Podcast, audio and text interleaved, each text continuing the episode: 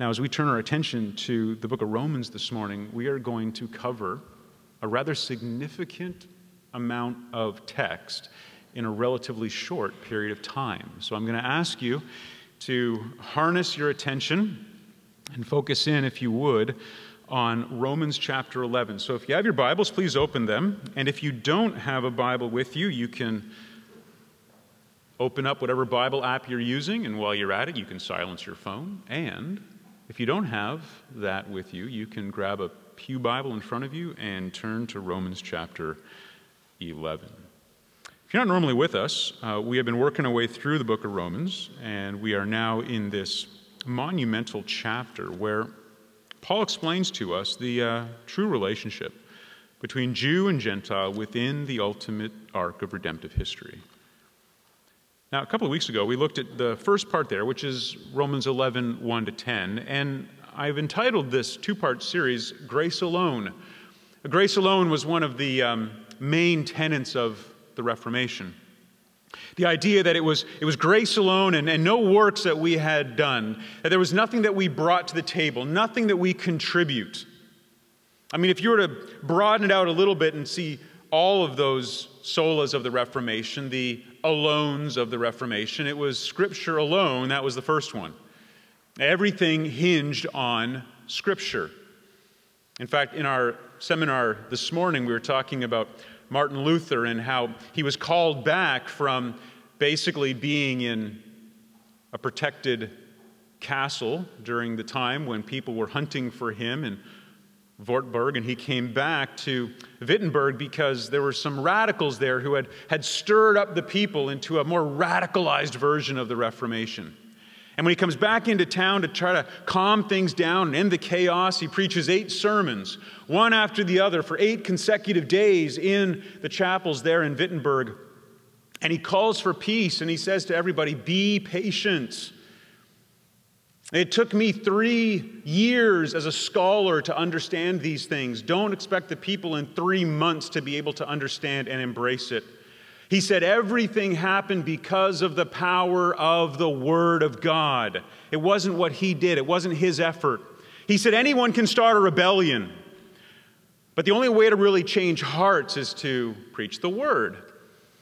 He said all he did was drink beer with Melanchthon, and God did all the work through the Word. Listen, when we talk about the real change that needs to happen, it happens through understanding of the Word. And so, Scripture alone was one of the tenets, but not only Scripture alone, but also faith alone. A faith that was granted to you by God, the faith that we're going to talk about in a little while here in this particular passage.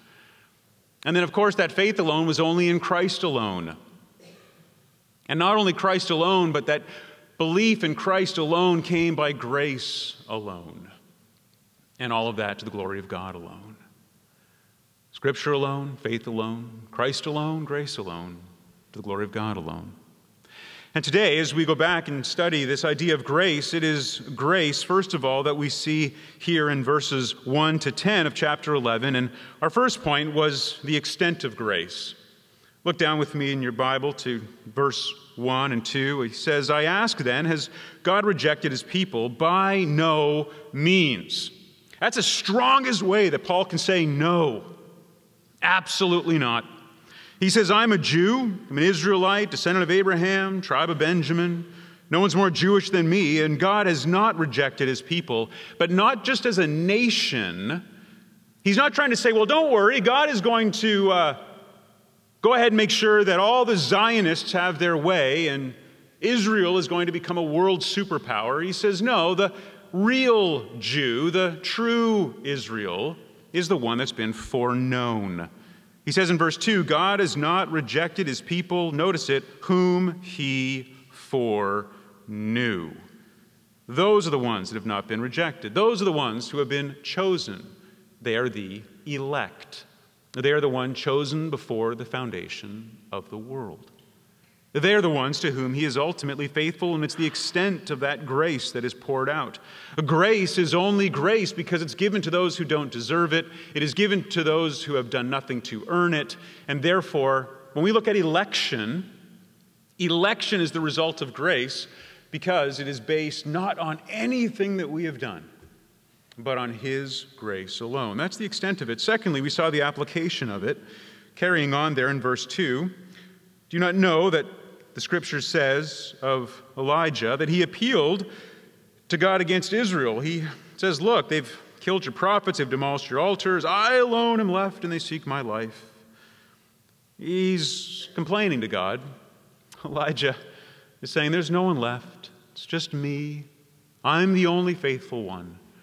And God says, Elijah, Elijah, I have set apart 7,000 men who have not bowed the knee to Baal.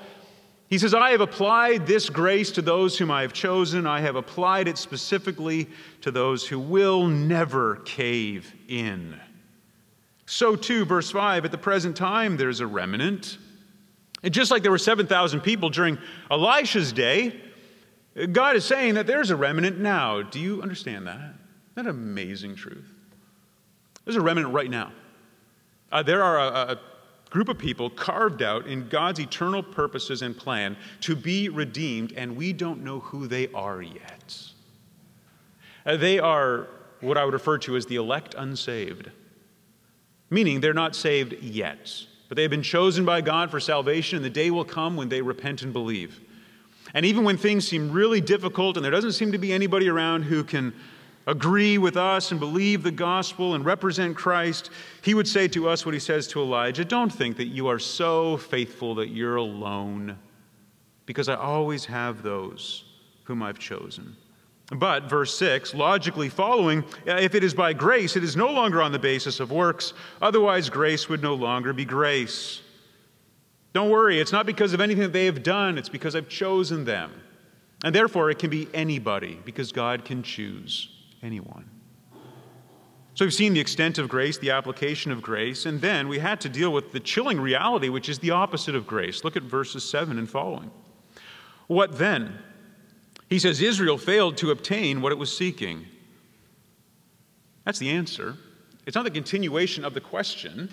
He isn't saying, Is it true that Israel failed to obtain what it was seeking? He is saying, It is true that Israel failed to obtain what it was seeking. What was Israel seeking? Israel was seeking the Messiah, but it was their version of the Messiah, and they missed it. Here he was in the flesh, and they rejected him and they killed him. And yet the elect did obtain it, but the rest were hardened. Meaning, it doesn't matter if you're a Jew or not, what matters is that you understand and believe the gospel.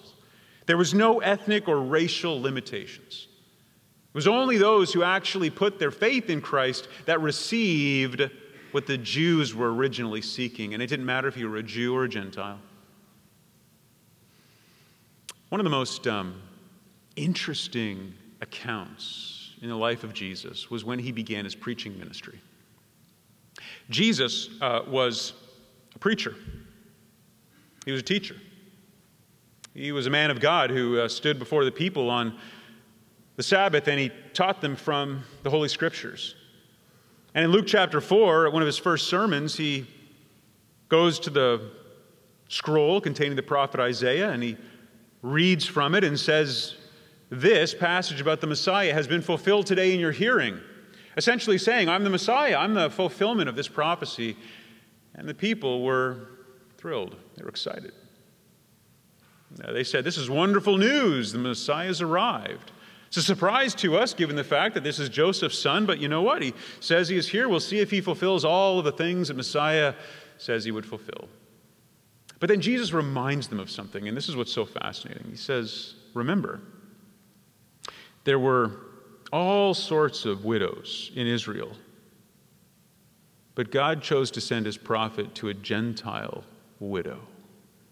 And remember, there were all sorts of lepers in Israel, but God chose to send his prophet to a Gentile leper. And all of a sudden, when the people realized that Jesus was saying, that the Messiah was going to come, not just for the Jews, but also for the Gentiles, all of the celebrations surrounding the fact that he had arrived turned to hatred and they tried to kill him. Now, that's an amazing shift in perspective, isn't it? It's amazing that these Jews, who were so excited a moment earlier that Messiah had come, would turn from celebrating him to wanting to assassinate him for no reason other than the fact that he went to the Bible itself to prove that Messiah was going to come not just for Jews, but for Gentiles. What does that show? What that shows is the jealousy of Israel, it shows the jealousy of the Jews. And so the beginning of that idea formulates here as we look at this opposite of grace. When God withholds grace, when He allows people to continue on in the pathway that they have chosen in terms of their own destruction. And verse 7 says, Israel failed to obtain what they were seeking. The elect obtained it instead, but the rest were hardened, allowed to remain in their unbelief. As it is written, God gave them a spirit of stupor, eyes that would not see, ears that would not hear, down to this very day. And David says, Let their table become a snare and a trap, a stumbling block and a retribution for them. Let their eyes be darkened so they cannot see and bend their backs forever. The very curses that David gives to his enemies in this imprecatory psalm in Psalm 69 Paul lifts up out of the old covenant psalter and turns it against his own people. And he says, This is what God has ordained for you. You have grown hard in your heart. You have grown blind. You have grown deaf. And you have missed the very Messiah who presents himself in Christ. What's the reason for that? The extent of grace, the application of grace. The opposite of grace is to leave people in their disbelief. Now let's see the illustration. There are two. It's going to be in verses 11 through 24, and that'll be our text for this morning, verses 11 through 24. Look down, and there are two illustrations, and we're just going to give a very simple outline today. This is sort of part two of Grace Alone. Very simple outline. Number one, jealous Jews. Number two, grateful Gentiles. Jealous Jews and grateful Gentiles. This is how the whole point of grace is illustrated. Let's look at the jealous Jews first. And all I'm going to do this morning, I'm just going to walk through the text and I'm going to explain it as we go along. It's a very straightforward passage. It's not that complicated, it's not that hard to understand. I'm just going to allow it to unfold before our eyes. First of all, jealous Jews. Look at verse 11. Uh, Paul continues So I ask, did they stumble in order that they might fall? That's the question. Did the Jews stumble in order that they might fall? Was God's design that they would be destroyed? Uh, did God essentially stick out his foot to trip them, that they might fall and never get up again? Or was it his design to write them off? to throw them away, to say, I'm no longer going to tolerate you. I'm finished with you. It's over. It's done. I am so sick of your complaining. And they could complain, couldn't they? I love the story of Moses when he's trying to deal with the people and he goes before God and says, Look, God, I don't know, kill them or kill me, but this has got to stop. Oh, the whining and the complaining and the grumbling. Now, I can't relate to that because none of you complain, none of you grumble, none of you whine, none of you ever have a problem with anything here. It's amazing. Now I can confess the lie I just told. No. But the Jews were the Jews who had prodigious abilities. I mean, they were absolutely gifted in this way. They, they, they were prodigies when it comes to complaining. I mean, they had just been rescued from 400 years of slavery in Egypt. And in a matter of hours, they're complaining about their own liberation. And so, did God finally give up on all of this and say, It's bad enough that you complain, it's bad enough you kill the prophets, it's bad enough you kill my own son. I'm going to cause you then to stumble and you're never going to recover. Paul says, No, that's not the purpose of the stumbling. Verse 11, by no means, rather, and that word rather, please underline it if you're a Bible underliner, or highlight it, or make a note beside it, because rather to us is, is sort of a um, generic way of making a contrast. Oh, I'd, I'd, rather have vanilla than chocolate. This is way more significant than that. This is not, eh, rather this, rather that. This is the strongest contrast possible in the Greek language. I mean, the wording that Paul uses is to say no, in the absolute opposite extreme, on the other side of the spectrum. Why were they allowed to stumble? Why did they miss the Messiah? Why, were they blind to what would happen when he arrived these 2,000 years ago? It's for this reason, rather, through their trespass, salvation has come to the Gentiles. Amen. Are you a Gentile this morning? You should be thankful for this verse. The reason why the Jews killed Jesus, the reason why God ordained, as we know from Acts chapter 2, before the foundation of the world, that the sinless Son of God would, put to, would be put to death at the hands of wicked men, is because he knew that part of his providential plan in the whole arc of redemptive history was to redeem not only Jews, but also Gentiles, one people of God, all of those who were foreknown by him. And so the way to open up the covenant was to allow for those who were not born into it to be added to it. The way for him to open up the opportunity for us to become part of the covenant people of God as Gentiles was for him to ordain that the original recipients of it would stumble. So that he could then reveal that it wasn't about an ethnic group anyway from the beginning, it was about those whom he had chosen. This is an awesome truth. The real purpose for the stumbling was so that, or in order that, it's the purpose clause here, so that the Gentiles might be saved, so as to, resulting here in a situation that will make Israel jealous, literally provoke them to jealousy. Let's just stop and think about that for a moment. God ordained a situation that He knew would provoke Israel to jealousy. The word um, I described a couple of weeks ago is to provoke from close by. It means um, that you know a person really well and you know how to get them to become jealous. You know them so well that, that you know it provokes them.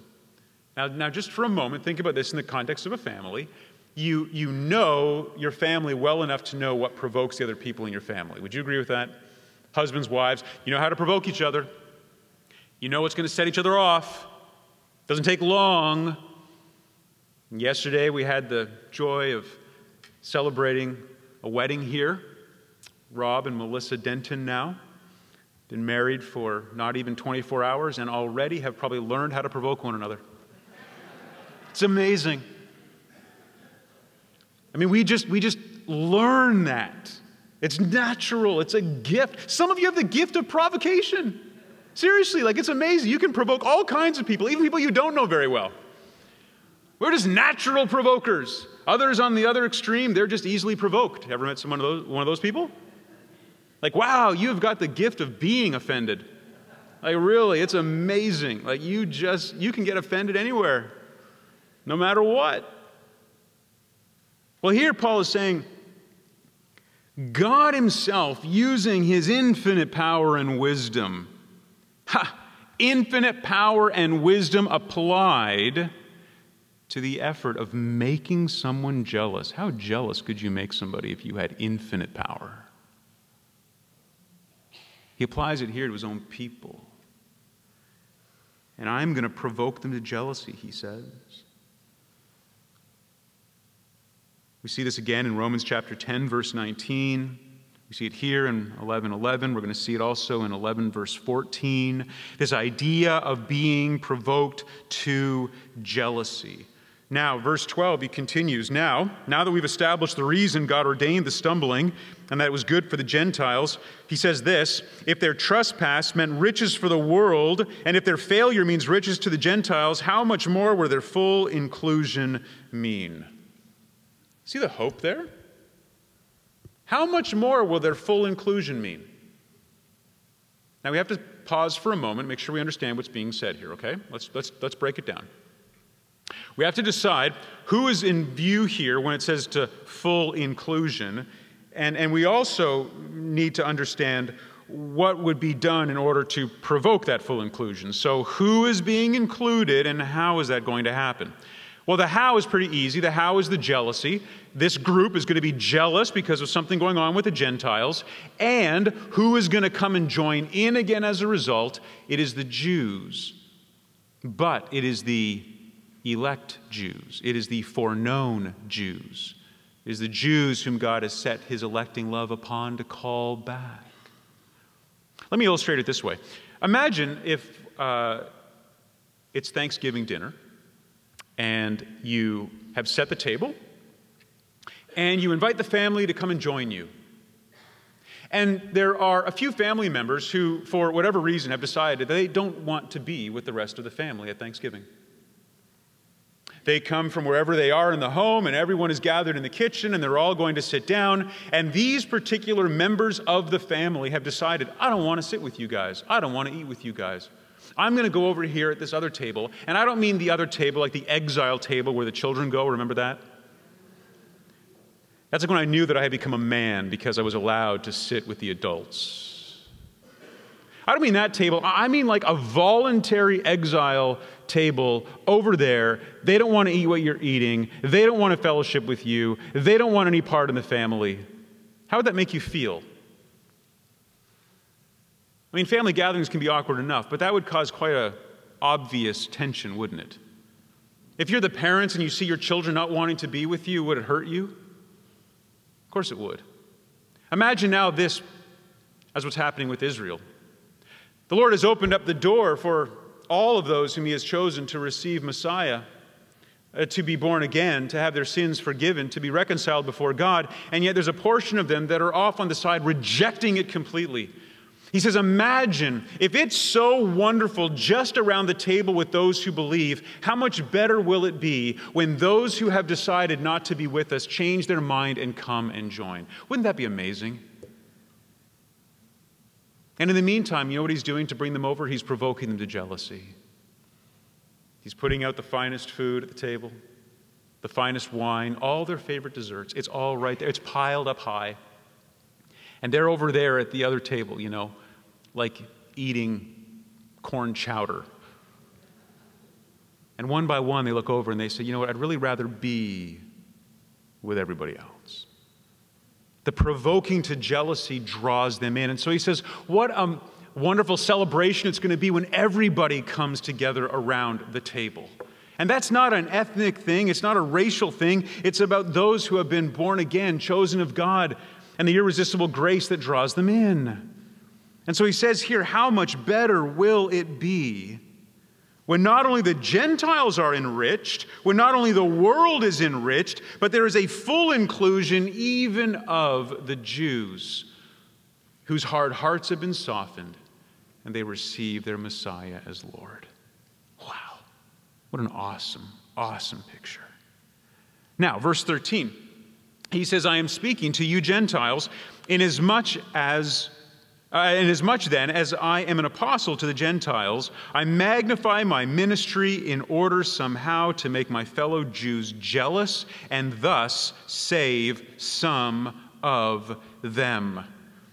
This is a letter from Paul to Roman Gentiles. He could say the same thing to you and I if he was standing up here preaching it. I'm writing it to you. This is for you Gentiles. You all get to listen in. You all get to hear what he's saying. I'm writing to you. And listen to his goal. He says, I want to magnify my ministry. I want my Gentile evangelistic ministry to flourish. Why? Because I want millions of Gentiles to come to faith in Christ. Partly, but also because the more of you that get saved, the more jealous my own people are going to be. How would you like it if you found out that your evangelist preacher was doing what he did in order to make his own people jealous, and it was even more important to him than seeing you born again? As Paul's admission, he goes, You know what?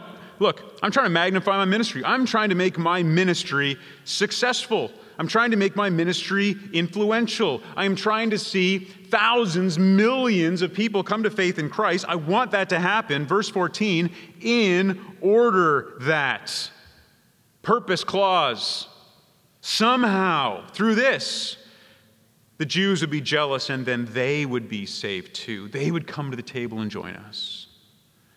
For if their rejection means the reconciliation of the world, what will their acceptance mean but life from the dead? Do you see how he's building on this? He goes, Look, if, if their rejection, if, if them not wanting to be with us means that it opens up the opportunity for the world to be saved, how much greater will it be when they join us and all of God's people? from every tribe and tongue and people and nation celebrate around the throne and the marriage supper of the Lamb. That's an awesome thought, isn't it? That's why we do what we do. So that's the jealous Jews. Now, let's look at the grateful Gentiles. That's our second point this morning. The grateful Gentiles. He begins by this sort of transition statement in verse 16. If the dough offered as first fruits is holy, meaning set apart and perfect. Uh, so is the whole lump, and if the root is holy, so are the branches. This is kind of a general statement. He says, look, if the, if the dough that is set apart and is holy, it's that Sabbath dough, it's, it's the dough that's given almost as a tithe. If some from that, the, the tenth that is taken off of it, the portion that is given as a first fruit, as a tithe, if that is holy, if that lump is holy, then what's given is holy. And if the root is holy, then the branches are holy. So what's he saying? He is saying that the source is holy. The source is Christ. The source is God Himself. Whatever comes from Him is holy. And He's going to come back to this branch illustration in a moment, so hold that into your mind. The source is holy, the vine is holy, the root is holy. But, verse 17, if some of the branches were broken off, and you, although a wild olive shoot, were grafted in among the others, and now share in the nourishing root of the olive tree, do not be arrogant toward the branches. Let's just pause there for a moment. What an amazing picture. Just consider this for a moment. He says, if some of the branches were broken off, what branches? Well, if the metaphor stands up, what we're talking about are the Jewish people. If some of those Jewish people were broken off, these were branches that weren't bearing fruit, they were branches that didn't believe. Now, these were not branches of believers that have lost their salvation. No, these are branches that were broken off essentially to make room. There were ethnic Jews who were not chosen. He says, and you, although a wild olive shoot. You'll see that here and down in verse 24. The wild olive shoot. Actually, you could say it a branch from Esau or a branch from one of the other nations. It was taken and grafted in. It was grafted into the nourishing vine of that olive tree. Now, just think for a moment. This is a picture we can understand. If you were to go down to a home and garden store, you could buy something called rootstock. People in the Central Valley who grow trees and harvest fruit do this all the time. You buy a, a rootstock. It's usually a very hardy root, it's a root that holds up well in adverse conditions. And that root stock has no other purpose except to be what you graft your other vines or your other branches into. That stock exists as a way to provide nourishment to whatever you're trying to grow. So you can have the same kind of healthy root stock in the entire field, and you can graft into it peaches, or apples, or oranges, or pears, or whatever you're trying to grow. And those fruit bearing branches will do better grafted into that rootstock than they would if they were just planted on their own because they're susceptible to disease or drought or whatever. Do you see the imagery here is exactly what Paul is talking about? Only it's in an eternal perspective, a salvation perspective, a gospel perspective. He says his plan, the root, is perfect and holy. And if he breaks off some of the branches and he puts in some wild branches, the wild branches become his holy branches. Now, they are no longer connected to the rootstock of Satan, they are now connected to the rootstock of Christ. Isn't that an awesome thought?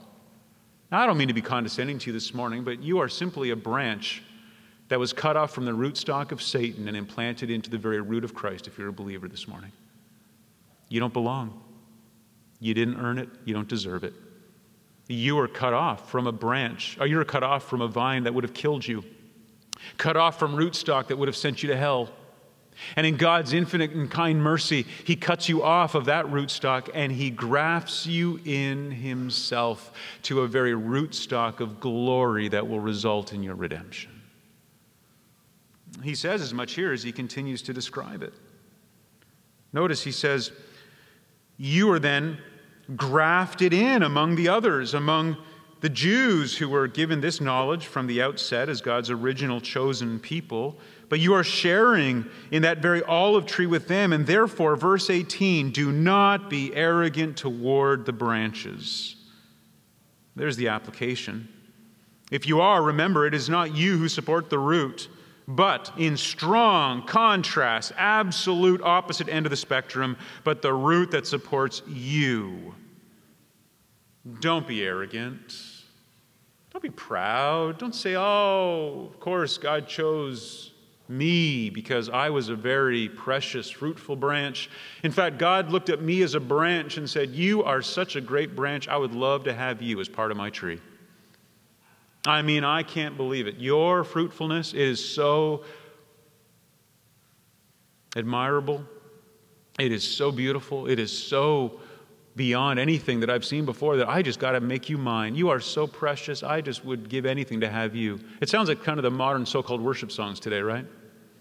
You're just so special and wonderful and beautiful and gorgeous, and God would just give everything for you. I'd climb any mountain, I'd jump over any wall because I've got a reckless love for you. That's an idiotic song. Never sing that. There's nothing reckless about God's love. Amen? Don't get me started on that. Be arrogant. But this is different, though. It's not just don't, just don't be arrogant about, about it because of us. Don't be arrogant personally about it. But I'm going to tell you something now that you might find a bit shocking, so just buckle up. He's also saying don't be arrogant towards Jews. Don't be arrogant towards Jews. Don't, don't, don't, don't act like, well, they were too stupid to see the Messiah had come. Did they kill the Messiah? Yes, they did, but they did it in accordance with the providential plan of God unfolding as it had been set in motion before the foundation of the world. And therefore, just like grace is not based on works, also when we look at what the Jews did, we can't say it's because they were less wise, loving, gracious, intelligent. Simply because God ordained it. So we can't be arrogant. We can't look at them, look down our noses at them. Because were it not for grace, we would have done exactly the same thing. Do you believe that? Exactly the same thing. And if I can extend it just a little bit further, don't be arrogant towards any unbeliever. Don't be arrogant towards any unbeliever because, again, were it not for grace, you and I would be in exactly the same place. We don't believe what we believe because we're smarter or more godly. Most of us who know ourselves at all, who have any spiritual self awareness, know that left to ourselves, we would not have believed the gospel. We believe in grace because we know ourselves well enough to know that we needed grace. Some of you this time of year do something around Advent called the Jesse tree. How many of you have heard of that? Put up your hand. Okay, a few of you. It comes from Isaiah chapter 11, and basically what it is is you make ornaments throughout Advent and you put them on your tree, and what it does is it, it shows you the family tree of Christ. It gives you a perspective from all of Scripture about where Messiah comes from. In fact, it's kind of like biblical theology hanging on your Christmas tree.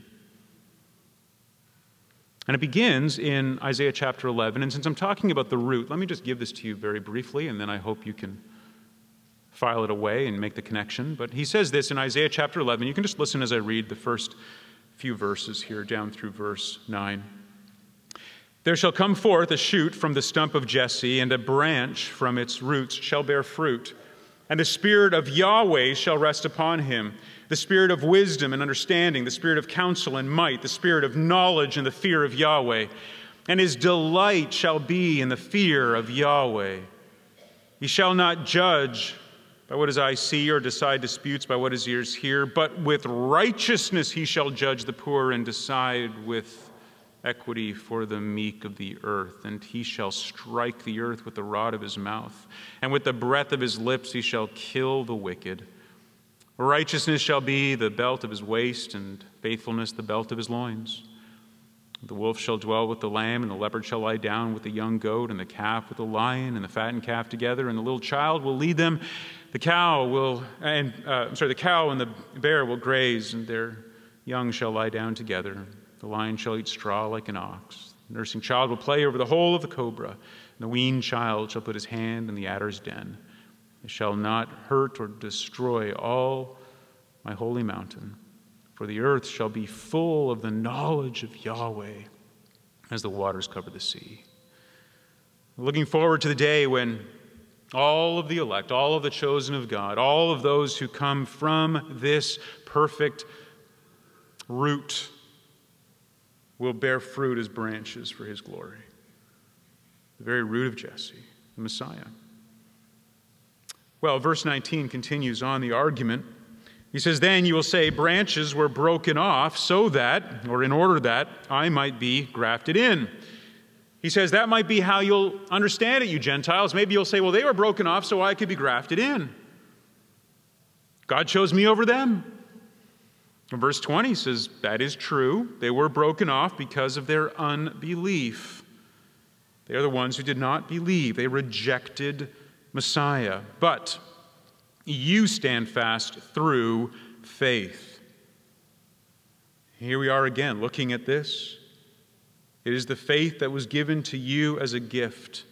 It was the faith that was given to you by God in the first place. It is not because we were wise and discerning, was because we are objects of His mercy.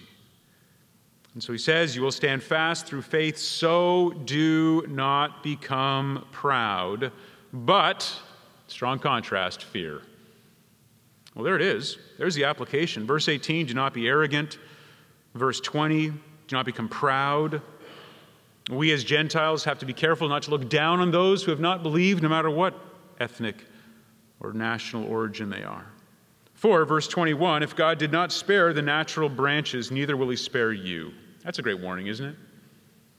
He says, listen, if I'm willing to break off unbelieving Jewish branches, believe me, it won't take any effort whatsoever to break off unbelieving Gentile branches. You're not super special. There's nothing unique about you. Apart from my grace being extended to you, there is nothing in you that is deserving. You are being grafted in. But the very thing that determines whether you are in or out as a branch is not your ethnicity, but your faith. Do you believe? You see, there are only two types of people in the world there are those who believe and those who don't. And those who believe can't pat themselves on the back and say it was because of their wisdom. It is all because of grace. And therefore, you don't become proud because of your belief, but you fear. You fear. You acknowledge God's holiness. You acknowledge His grace and His mercy. You fall on your face in absolute thanksgiving over the fact that He would choose you because you know you would never have chosen Him. Verse 21 For if God did not spare the natural branches, neither will he spare you. Note then the kindness and the severity of God severity towards those who have fallen, but God's kindness to you, provided you continue in his kindness. Otherwise, you will be cut off. Again, this beautiful truth of the kindness of God as he calls to those who would put their faith in him. The cutting off here is not a cutting off of losing one's salvation. The cutting off is the cutting off of those who claim to be His but never bear fruit, that claim to be part of His people but never show love.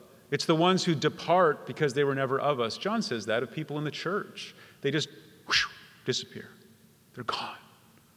Why? Because they were never of us to begin with. Not only never of us, not just not part of our local body here, but they likely were never part of the body of Christ anywhere. There are those who, for a time, appear to believe, but then persecution comes and they fall away, or trials and they fall away, or they just don't prove to be fruitful. It's the parable of the soils. This over and over again is the teaching in the Bible that it is not just a matter of making some intellectual understanding, some intellectual assent, some profession just with your mouth, but it has to be a genuine heart belief or it's not real. They're the ones who are cut off. And if they, verse 23, if they do not continue in their unbelief, they will be grafted in, for God has the power to graft them in again. To not continue in unbelief is to believe, is to repent, is to embrace the gospel of Jesus Christ. It is, as Isaiah says, the time where they look on the one whom they have pierced and they grieve over what they have done. I believe that many from the nation of Israel will turn in the end to put their faith in Christ, and many from every tribe, tongue, people, and nation. For if you were cut off from what is by nature a wild olive tree and grafted, contrary to nature, into a cultivated olive tree, how much more will these, the natural branches, the original branches, the Jewish branches, the covenant branches, the, the ones who had all of this to begin with, how much more will they be grafted back into their own olive tree when they believe? Remember, these were all the advantages that the people of Israel had. And though God has temporarily set them aside in order that the Gentiles, the fullness of the Gentiles, might come in, he has said in the end that the Jews whom he has foreknown will also repent and believe. They have not been cast off forever. He has not tripped them in order that they might fall and be trampled on the wayside. He has merely provoked them to a time of jealousy until all the Gentiles are in. And as we know, when all the believing Gentiles are in, that means that all Israel will be in. Because all Israel is not talking about ethnic Israel, all Israel is the spiritual Israel, the Israel of God, the people of God. And Paul says it very clearly in this text that it is when all of those Gentiles are in that all Israel will be saved. Now, there's one single application. The one thing you need to do is actually something you must not do. There's only one application. It's not a to do, it's a to don't. And it's very simply this most important takeaway don't be arrogant and don't be proud. Don't make a huge deal out of yourself. Don't make it seem as if you believe the gospel because you're wiser than anybody else. It is all about grace and faith, and those are gifts. Grace is a gift. It's a gift that makes you humble. When you receive a gift, it, it humbles you. When you receive a gift, makes you thankful. So the takeaway or the application here is simple be humble and be thankful. It's really the other side of the coin. You, you can't be arrogant and thankful at the same time. You can't be arrogant and thankful at the same time. Be a grateful Gentile. Don't fall into the default mode of thinking that you are entitled to what the Lord has so kindly given you. In the morning, I've been very much enjoying reading Table Talk. It's a devotional one I would highly encourage you to pick up if you don't have one of these. And in it, day by day, just go through a passage of Scripture, and there's always an encouraging word from the authors here. And there was a particular article that was in that caught my eye yesterday morning. I just want to read a brief section of it to you. It's written by Carrie Hahn, and the title of the article is entitlement when grace isn't grace. She writes this quote, in the Reformed world, we hopefully embrace wholeheartedly the belief that we are by nature children of wrath, dead in our trespasses, unable to save ourselves, and completely dependent on the righteous life and substitutionary death of Jesus Christ to be reconciled to God and made his children. We extol the grace of God in salvation and would never say that we are owed the right to become children of God or that we are entitled to his saving grace. Therefore, the problem with our sinful entitlement mentality usually lies not in our understanding of special grace, but in our understanding of common grace. The argument that she makes in here is that it's very easy for us to think that even the common graces of life, marriage, family, food, fellowship, life are things we're entitled to. But even these are gracious gifts from God.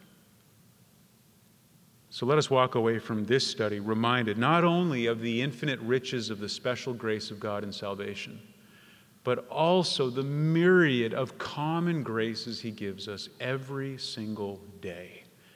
And may that be what spurs us on to be thankful, not just for our ultimate eternal salvation, but also the lavish temporal blessings that we enjoy.